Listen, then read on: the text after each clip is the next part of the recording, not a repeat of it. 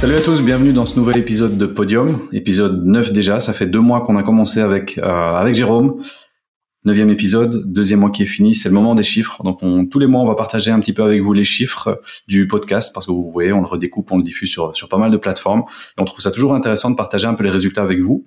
Euh, donc pour comparer un petit peu à ce qu'on avait fait le mois précédent, donc TikTok, on découpe des petits morceaux qu'on envoie sur TikTok aussi, on a fait à peu près trois mille vues au global, on en avait quatre mille cinq cents le mois passé, donc TikTok ça fluctue, on peut pas vraiment tirer de conclusion encore, on a plus de vues en général sur les vidéos que le mois passé, le mois passé il y avait beaucoup de vidéos, on n'avait rien, et puis une vidéo subitement qui faisait beaucoup de vues, maintenant c'est assez stable, mais on fait un petit peu moins de vues au général que sur, euh, que sur le mois passé. Au niveau de LinkedIn, là, c'est un peu la traversée du désert. On va pas se mentir. Le, le premier mois, Jérôme était top. On avait fait onze mille vues en tout euh, sur le, sur les vidéos, sur les vidéos et les posts. On, on prend les posts en compte aussi, les posts dans lesquels on parle de Podium. Donc ici, ce mois-ci, on est en dessous. On est sur huit mille vues totales des posts. Donc les posts en format texte et en format image fonctionnent très, très bien. Les posts en format vidéo, le, le nombre de vues ne fait que dégringoler. Qu'on les poste sur ma page ou sur la page de Jérôme, ça fait que baisser. Est-ce que c'est dû, euh, est-ce que c'est dû au contexte actuel? C'est un peu difficile à dire. Par contre, bonne nouvelle Jérôme, au niveau des écoutes du podcast, on était à vingt écoutes le, le, le mois passé. Ici, on est à cent soixante, donc ça a vraiment bien augmenté. Au niveau de YouTube, c'est pareil. On était à soixante vues de vidéos. Quand on dit vues, c'est la totalité. On était à soixante le mois passé. Ce mois-ci, on est à cent vingt. Donc, on a, on a, on a vraiment bien augmenté au niveau podcast et YouTube. Toujours de manière organique. On n'a pas encore boosté, euh, avec du paid ces deux, ces deux channels-là. Au niveau de Facebook, on était à quarante vues le, le mois passé. Ce mois-ci, on est monté à quatre cents vues, donc vue totale du podcast. Mais au niveau de Facebook, on a mis un peu de budget. Donc au, au total, on a mis une centaine d'euros pour booster la vidéo, c'est-à-dire on, on fait des campagnes d'engagement pour montrer cette vidéo à des, à des chefs d'entreprise. C'est-à-dire on fait une technique dont on vous avait parlé dans un précédent podcast, qui est tout simplement de cibler des administrateurs de pages Facebook, qui sont probablement des gens qui ont des business ou autres, et qui sont donc évidemment potentiellement un plus intéressé par nos par nos podcasts, et ça fonctionne pas trop mal. Donc là on est à peu près à quatre cents écoutes totales sur Facebook, on était agréablement surpris pour une petite centaine d'euros de budget, donc c'est vraiment pas c'est vraiment pas mal du tout. Donc voilà, on va voir un petit peu ce qu'on va faire ici au, au niveau du, du troisième mois. On va, on, on a aussi lancé le site, c'est-à-dire maintenant ben, ces vidéos que vous voyez sur les différents canaux, on récolte tout ça, on les met sur un site. Donc tous les lundis, on poste aussi le contenu sur le sur le site pour voir un petit peu. Ici au niveau organique, euh, on peut générer aussi un petit peu de, de, d'engagement au niveau S E O des gens qui chercheraient des, des podiums marketing. Donc voilà, c'est ça continue à monter, c'est assez chouette. On reçoit encore, comme on disait le mois passé, vraiment plein de messages en privé, bienveillants, des commentaires sympas sur les vidéos, euh, des gens qui nous qui nous qui nous poussent à continuer, des gens parfois qu'on a en call Jérôme et qui nous disent ah ben tiens mais vous je vous ai vu dans une vidéo, je me souviens pas de vous mais je sais que je vous ai vu dans une vidéo, donc ça fait c'est, c'est toujours drôle de, d'avoir ça comme comme retour, mais vraiment ouais, encore plein de bienveillance. Et, et ce qui fait plaisir aussi, c'est des, des gens qui viennent vers nous en nous disant ah ben tiens j'ai vu que vous aviez parlé de ça dans un épisode, ben tiens je l'ai implémenté, ou bien tiens je l'ai mis dans, on parlait de Pinterest il y a pas longtemps, et bien j'ai eu ça cette semaine, quelqu'un qui me dit ben tiens j'ai vu votre podcast sur Pinterest, c'est vrai que je l'avais oublié, ben tiens on l'a remis dans un média plan. Donc c'est cool de voir que le que le contenu qu'on partage finalement euh, répond aux questions que se pose notre notre audience et peut finalement aider des, des marques, des boîtes, des entrepreneurs, des marketeurs à, à à évoluer dans leur boulot. Donc ça fait ça fait vraiment plaisir. Donc euh, merci Jérôme pour ta pour ta participation. Et On, on va continuer encore longtemps, on n'est pas prêt de s'arrêter. Et donc, non, ce qui est intéressant dans, dans ce que tu dis, c'est effectivement le, le shift qui peut se passer, toi, d'une plateforme euh, comme LinkedIn qui a peut-être été le moteur dans un premier temps pour euh, alimenter, toi, pour euh, pour mettre un petit peu le, le pied à l'étrier, euh, et de voir que d'autres indicateurs, toi, d'autres plateformes euh, plus qualitatives au niveau des indicateurs, bah, donnent des résultats. Euh, t'évoquais toi les euh, les chiffres longs, en tout cas les écoutes euh, intégrales. Euh, donc c'est pas parce qu'on a moins d'un côté qu'on a moins de l'autre. Toi, il y a des espèces de, de transferts qui se passent d'une manière ou d'une autre. Euh, et donc si ça se trouve, on a peut-être dans l'audience, toi, des gens qui sont devenus euh, un petit peu des fans de la première heure, en tout cas les plus assidus, euh, qui vont bookmarker des choses ou qui savent voilà qu'il y a un podcast à écouter, et qui vont l'écouter par la suite. Euh, donc voilà, c'est, c'est positif et on continue à expérimenter aussi avec vous. Euh, donc ce qu'on vous raconte, ben on s'en sert aussi pour le tester pour nous euh, et pour vous le transmettre de manière totalement transparente. Comme ça, ça peut aussi vous inspirer euh, par rapport à des stratégies, à tester des choses. Euh, donc voilà, il n'y a jamais de mauvaises choses. Il faut tester les trucs. Euh, peut-être qu'à un moment, on va revoir notre stratégie au niveau du format qu'on va mettre sur LinkedIn, au niveau des formats qu'on va mettre euh, sur TikTok. Donc euh, voilà, c'est des choses qui, qui évoluent au fur et à mesure. Ce qui est intéressant aussi, et on, on vient de, de regarder les statistiques avec Jérôme juste avant de faire ce podcast, on voit aussi que ce n'est pas parce que vous le postez aujourd'hui à l'heure X que les gens vont l'écouter aujourd'hui à l'heure X. Et ce qu'on voyait, donc nous on poste le podcast tous les lundis à midi. eh bien, on voit que le, le, le, la majorité des écoutes qu'on a sur le podcast ou les vidéos YouTube, elles se passent le samedi en fin de matinée.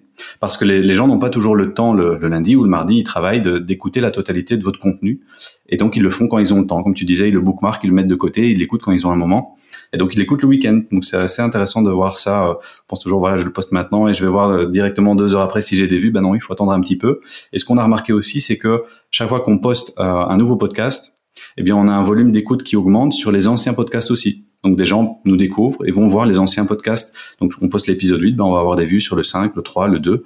Euh, c'est aussi assez intéressant aussi. Donc, c'est pas parce qu'un contenu a été posté maintenant qu'il est nécessairement mort et que plus personne va l'écouter. Il peut encore intéresser des, des personnes qui vous découvrent seulement. Donc, c'est toujours intéressant d'avoir ce, cette continuité. Donc, voilà, c'est des, c'est des chiffres qui sont assez sympas. On va continuer à les partager avec vous au mois le mois et être tout à fait transparent sur la, sur la stratégie du, du podcast et ce qui marche, ce qui ne marche pas. On va pas, on va pas uniquement vous dire ce qui fonctionne, mais aussi parfois ce qui fonctionne pas. Comme ça, vous pouvez vous en servir aussi pour votre, votre propre communication. Donc on part, Jérôme, sur ce neuvième épisode. Alors ici, de quoi va-t-on parler aujourd'hui? Alors on va parler du shopping sur les réseaux sociaux. Euh, on verra quelles sont les, les évolutions qui existent sur les plus grandes plateformes sociales. Euh, on évoquera aussi euh, bah, l'évolution des, euh, des retours sur investissement euh, au niveau des investissements publicitaires. Euh, donc on verra plus sur les parties shopping entre ce qu'on a maintenant, ce qu'on a eu il y a un an, deux ans et ce qui était, à, ce qui était avant. Euh, et le dernier article sera plus... Voilà, un retour sur les performances Facebook euh, au niveau du paid en deux mille vingt et un. Sur euh, voilà, c'est une étude qui vient des États-Unis et on vous donnera un petit peu les tendances euh, au niveau des chiffres, au niveau des placements, au niveau des stratégies qui sont mises en place. Euh, donc voilà un peu le programme en tout cas aujourd'hui pour ces trois articles qu'on va décortiquer dans Podium. Excellent. Eh bien, partons sur le premier. Ça fait écho à une discussion qu'on avait déjà eue euh, il y a un ou deux podcasts par rapport à ces plateformes réseaux sociaux qui commencent à donner la possibilité de vendre directement au travers de, de leurs plateformes et deviennent en quelque sorte des marketplaces. Oui, donc c'est un article du blog du modérateur. Euh, c'est pas la première fois qu'on, qu'on vous parle de cette euh, de cette plateforme. Euh, donc ça vaut la peine hein, si vous voulez avoir des, des informations généralistes euh, sur tout ce qui est euh, qui touche au digital et en plus c'est en français. Inscrivez-vous à leur newsletter, on vous donnera le, le lien. Euh, mais l'article ici en, en question évoque euh, tout ce qui se passe sur les plateformes sociales. Donc avec l'avènement de Facebook Shops, d'Instagram Shoppings, avec ce qu'on a vu au niveau de Pinterest avec les épingles produits. Euh, on a aussi TikTok euh, qui va lancer prochainement, là aussi c'est pour la France, mais on peut espérer que ça arrive en Belgique, euh, les TikTok Shoppings avec un deal euh, au niveau de Shopify. Donc on voit que tout l'écosystème réseaux sociaux se développe, se structure. Euh, alors on a eu toute une grosse évolution pendant le confinement au niveau de Facebook, au niveau d'Instagram, pour permettre justement à des plus petites entreprises, des petites P M E, euh, des créateurs, des, euh, des gens voilà qui n'avaient pas les, les moyens euh, de s'offrir des sites d'e-commerce de, de dingue, de pouvoir vendre directement des produits avec voilà une vitrine à pouvoir mettre des, des, un catalogue de produits. Euh, donc pas mal de fonctionnalités qui existent euh, dans l'idée de pouvoir voilà avoir un maximum de personnes qui puissent vendre des produits, euh, qui puissent inspirer des personnes qui se trouvent voilà sur leur Instagram, sur leur TikTok, sur le, leur euh, Pinterest. Euh, il y a même aussi du Snap qui est, qui est évoqué dans l'article. Euh, mais dans l'idée de se dire voilà les réseaux sociaux, c'est pas uniquement pour vous vendre du rêve, euh, c'est aussi pour acheter certaines choses. Euh, et donc ici, bah voilà, c'est des choses qui, qui se développent. Euh, il y a pas mal de demandes ici effectivement, il y a pas mal de curiosité de la part des, des entreprises, euh, pas mal de demandes. Bah, ce que j'évoquais juste avant, de plus petits acteurs sur le marché euh, pour se dire bah voilà par rapport à ces réseaux sociaux où je sais qu'il y a du gens, euh, qu'il y a des gens qui aiment mon public. Bah, qu'est-ce que je peux moi utiliser comme fonctionnalité pour essayer de vendre euh, des produits? Est-ce que ça va être efficace? Voilà, mais c'est voilà intéressant et on l'avait déjà évoqué et, euh, et tu me diras ce que tu en penses. Euh, mais c'est intéressant de voir que ces, ces plateformes se structurent pour donner un maximum d'outils, euh, pour un petit peu bypasser les sites traditionnels, euh, pour se faciliter le travail de tout le monde.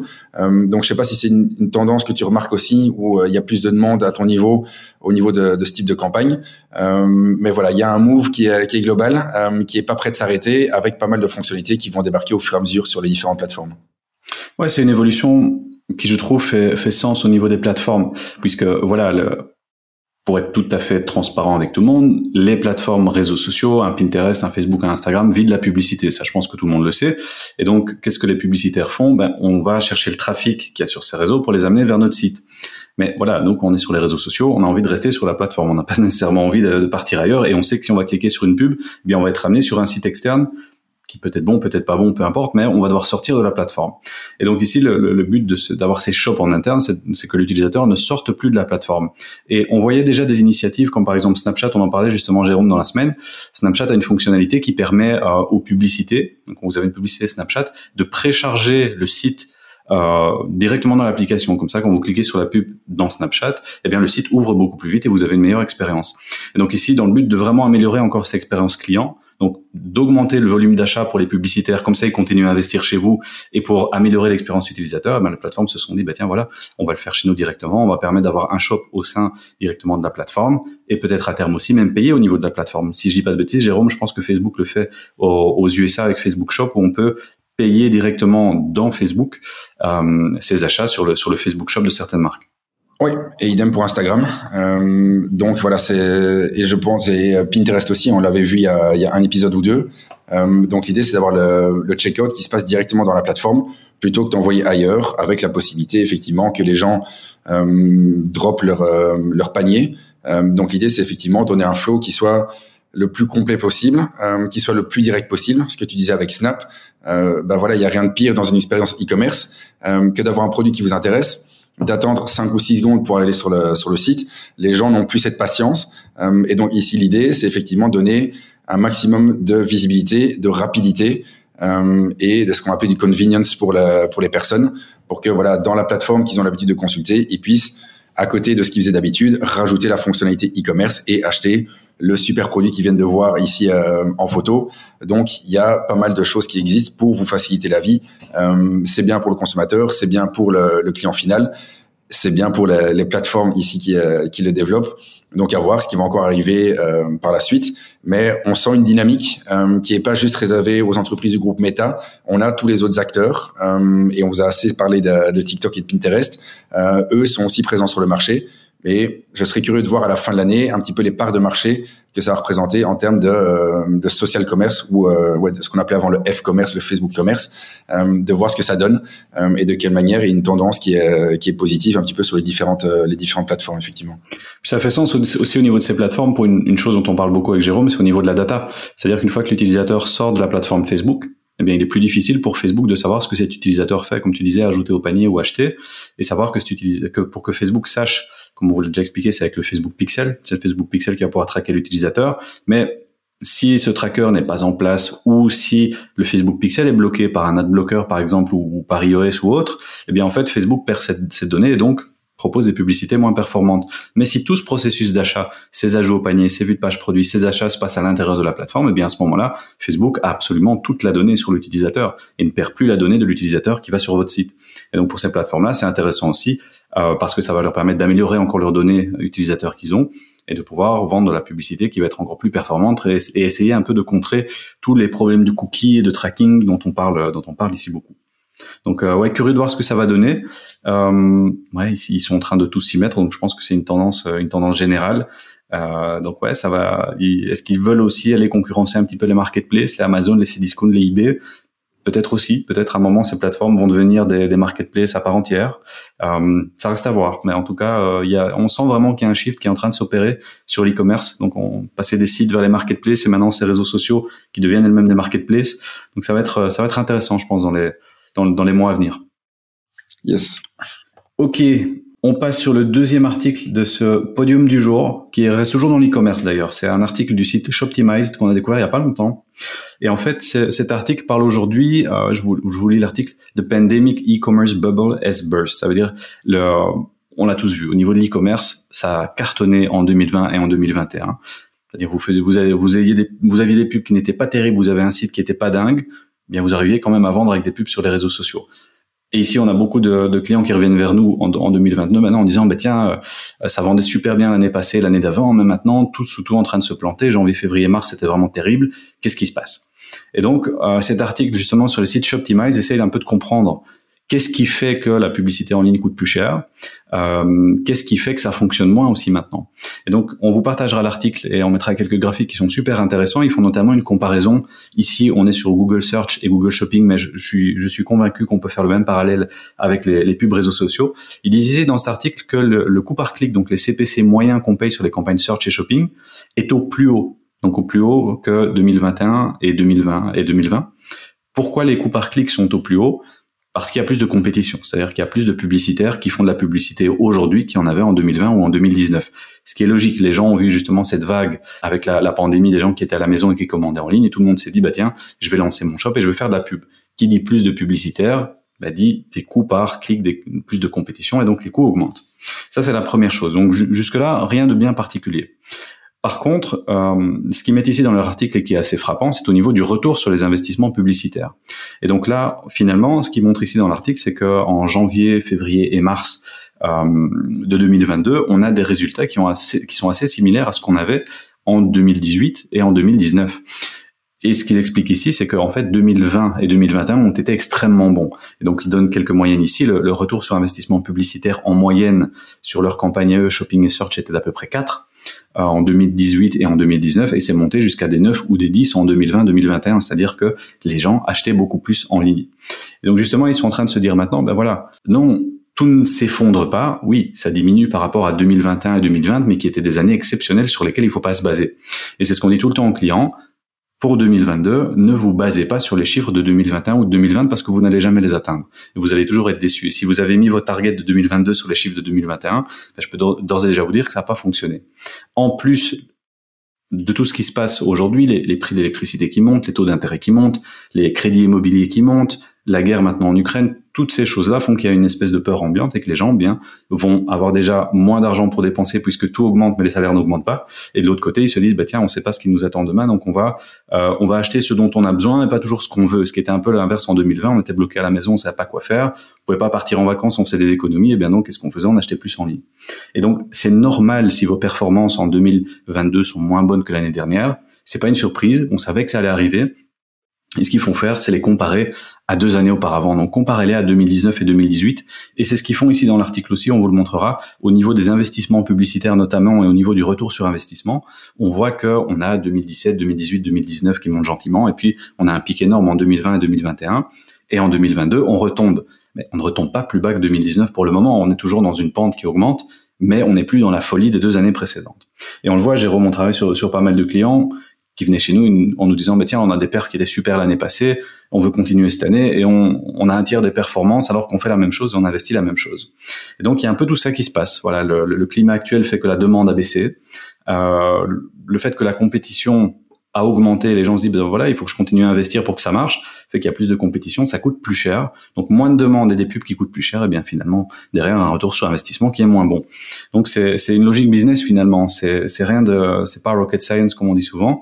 Mais voilà, il faut en tenir compte. Il faut pas espérer au jour d'aujourd'hui avoir des stats comme on a eu l'année passée. Ça veut pas dire qu'il faut arrêter le digital, loin de là. Mais ça veut dire qu'il faut un peu repenser ses stratégies et aller un petit peu plus loin. Je sais pas ce que tu en penses, Jérôme. Est-ce que toi, tu vois le cas aussi sur, sur tes clients? Euh, oui, mais toi, ce qui est, ce qui est toujours compliqué, euh, c'est de faire comprendre au client, effectivement, que ce qu'il a eu les années précédentes était peut-être exceptionnel ou anormal. Toi, c'est comme en statistique.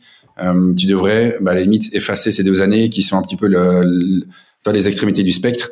Euh, pour te concentrer sur les valeurs médianes, euh, mais sinon, toi, c'est pas c'est pas évident de faire comprendre à un client qu'effectivement cette année on a des moins bonnes performances alors que ça fonctionnait bien avant.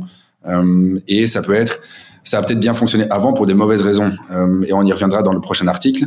Euh, c'est que pour qu'une publicité soit efficace, il faut une combinaison entre du, de la technique et de la créativité.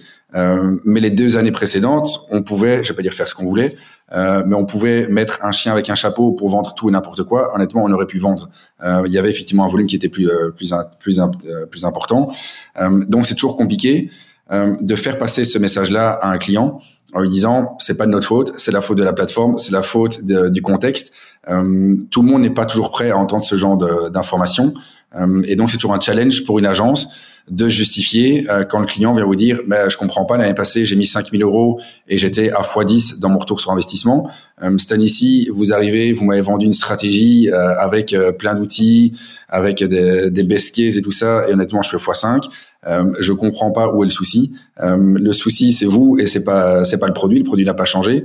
Donc, euh, c'est des discussions un petit peu sans fin, euh, mais c'est toujours un challenge de pouvoir expliquer les choses et euh, d'avoir des, des insights pour expliquer justement les choses aux clients en disant euh, deux mille vingt, deux mille vingt et un, étaient des années anormales. Euh, ici, on revient, euh, et l'article que tu donnes, et toi, il y a une bonne justification, et je dis pas que c'est la seule, euh, mais en tout cas, une bonne manière de faire comprendre certaines choses à un client, plutôt que de vous faire euh, de vous faire assassiner par le client, qui va dire, OK, euh, je veux plus travailler avec vous, je vais passer par notre prestataire. L'autre prestataire, a priori, euh, n'aurait pas de manière de faire mieux euh, si le boulot aussi a été fait dans les, dans les règles de l'art.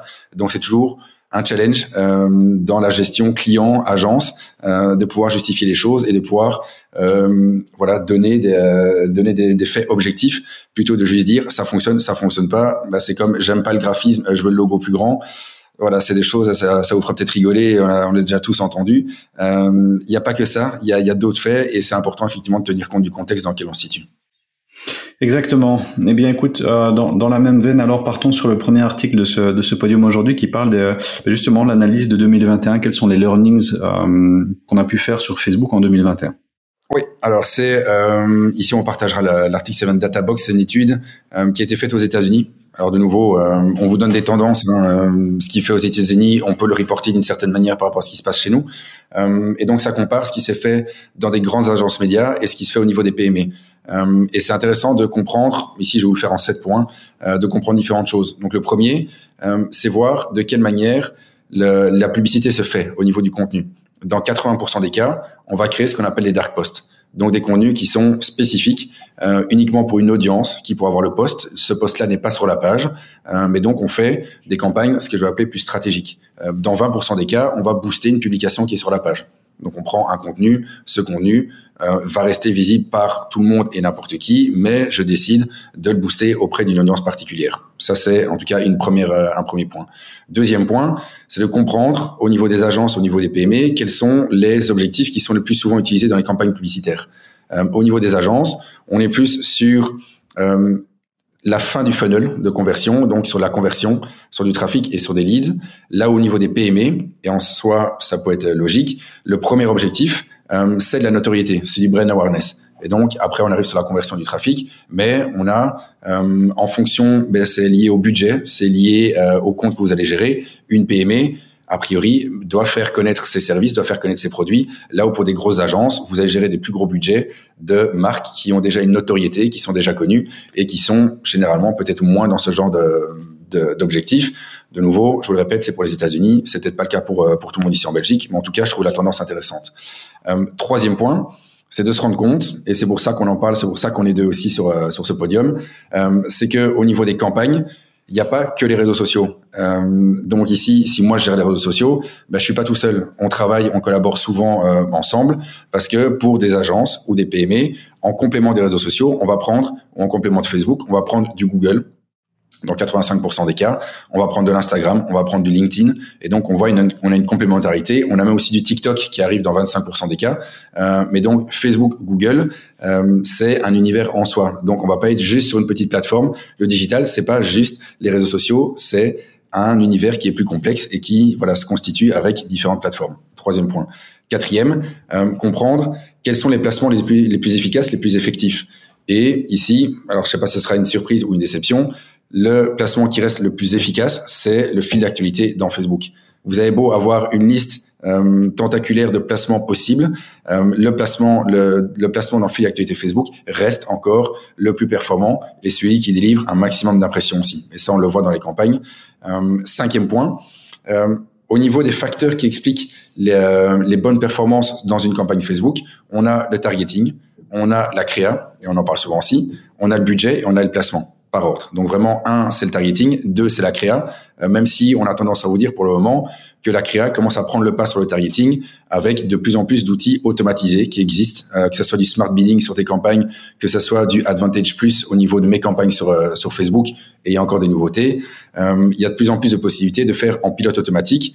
Euh, Facebook va faire tout le boulot pour vous, Google va faire tout le boulot pour vous. Par contre, votre créa reste centrale ou en tout cas prend un petit peu le, le pas par rapport à ça. Avant-dernier point, et donc sixième point, les formats qui sont les plus performants. Et donc, de nouveau, vous avez une variété de formats, mais si on reprend dans l'ensemble, ce qui fonctionne le mieux, les images et des vidéos courtes. Euh, donc, ça peut être un point pour nous aussi, Julien, sur sur ce qu'on fait, euh, de tester d'autres formats pour mettre sur LinkedIn. Euh, ici, c'est de Facebook, mais on pourrait le, le, le transposer sur, euh, sur LinkedIn. Euh, de tester d'autres formats pour voir ce qui est le plus efficace. pour générer des vues, pour générer de l'engagement, de l'interaction. Euh, donc ça, c'est à tester. Et dernier point, euh, de quelle manière on mesure les résultats des campagnes? On l'a évoqué dans l'article précédent, c'est le retour sur investissement publicitaire, euh, c'est les taux de conversion sur le site et c'est le click-through rate, le C T R. Donc voilà, je trouve l'étude intéressante. Euh, ici, je vous ai pris sept points, elle en fait vingt-cinq ou vingt-six, il y en a beaucoup plus. Euh, mais c'est intéressant de voir effectivement euh, agence ou P M E, euh, ce qui s'est passé sur Facebook en deux mille vingt et un, qui, voilà, ça va dans le sens un petit peu de ce qu'on vous raconte depuis quelques semaines sur euh, sur Podium dans, dans Facebook. Mais donc, je sais pas quel est ton avis par rapport à ça, Julien. Euh, est-ce que tu vois des similarités par rapport à ton business ? Ben, tout ce que tu viens de citer, en fait, c'est des choses qu'on voit euh, sur nos campagnes, chez, chez nous aussi. Donc, au niveau, tu, tu le notifies, hein, au niveau des placements, les, les, les images et les vidéos courtes, oui, c'est ce qu'on voit, ça fonctionne mieux. Donc, votre vidéo de trois minutes qui passe à la télé, super, mais ça fonctionne pas pour Facebook, faut s'adapter au format. Euh, au niveau des placements, les placements sur le sur le feed, oui, restent aussi pour nous les, les placements qui délivrent le plus d'impressions et surtout qui qui génèrent le plus d'engagement. Par contre, je nuancerai ici, on a vu des très bonnes perfs quand même sur les Reels récemment, qui ont été lancés il y a quelques mois. Euh, on, on voit des perfs qui sont vraiment pas mal, donc en termes de, en termes de vues, en termes d'impression, mais aussi en termes d'engagement et de clics.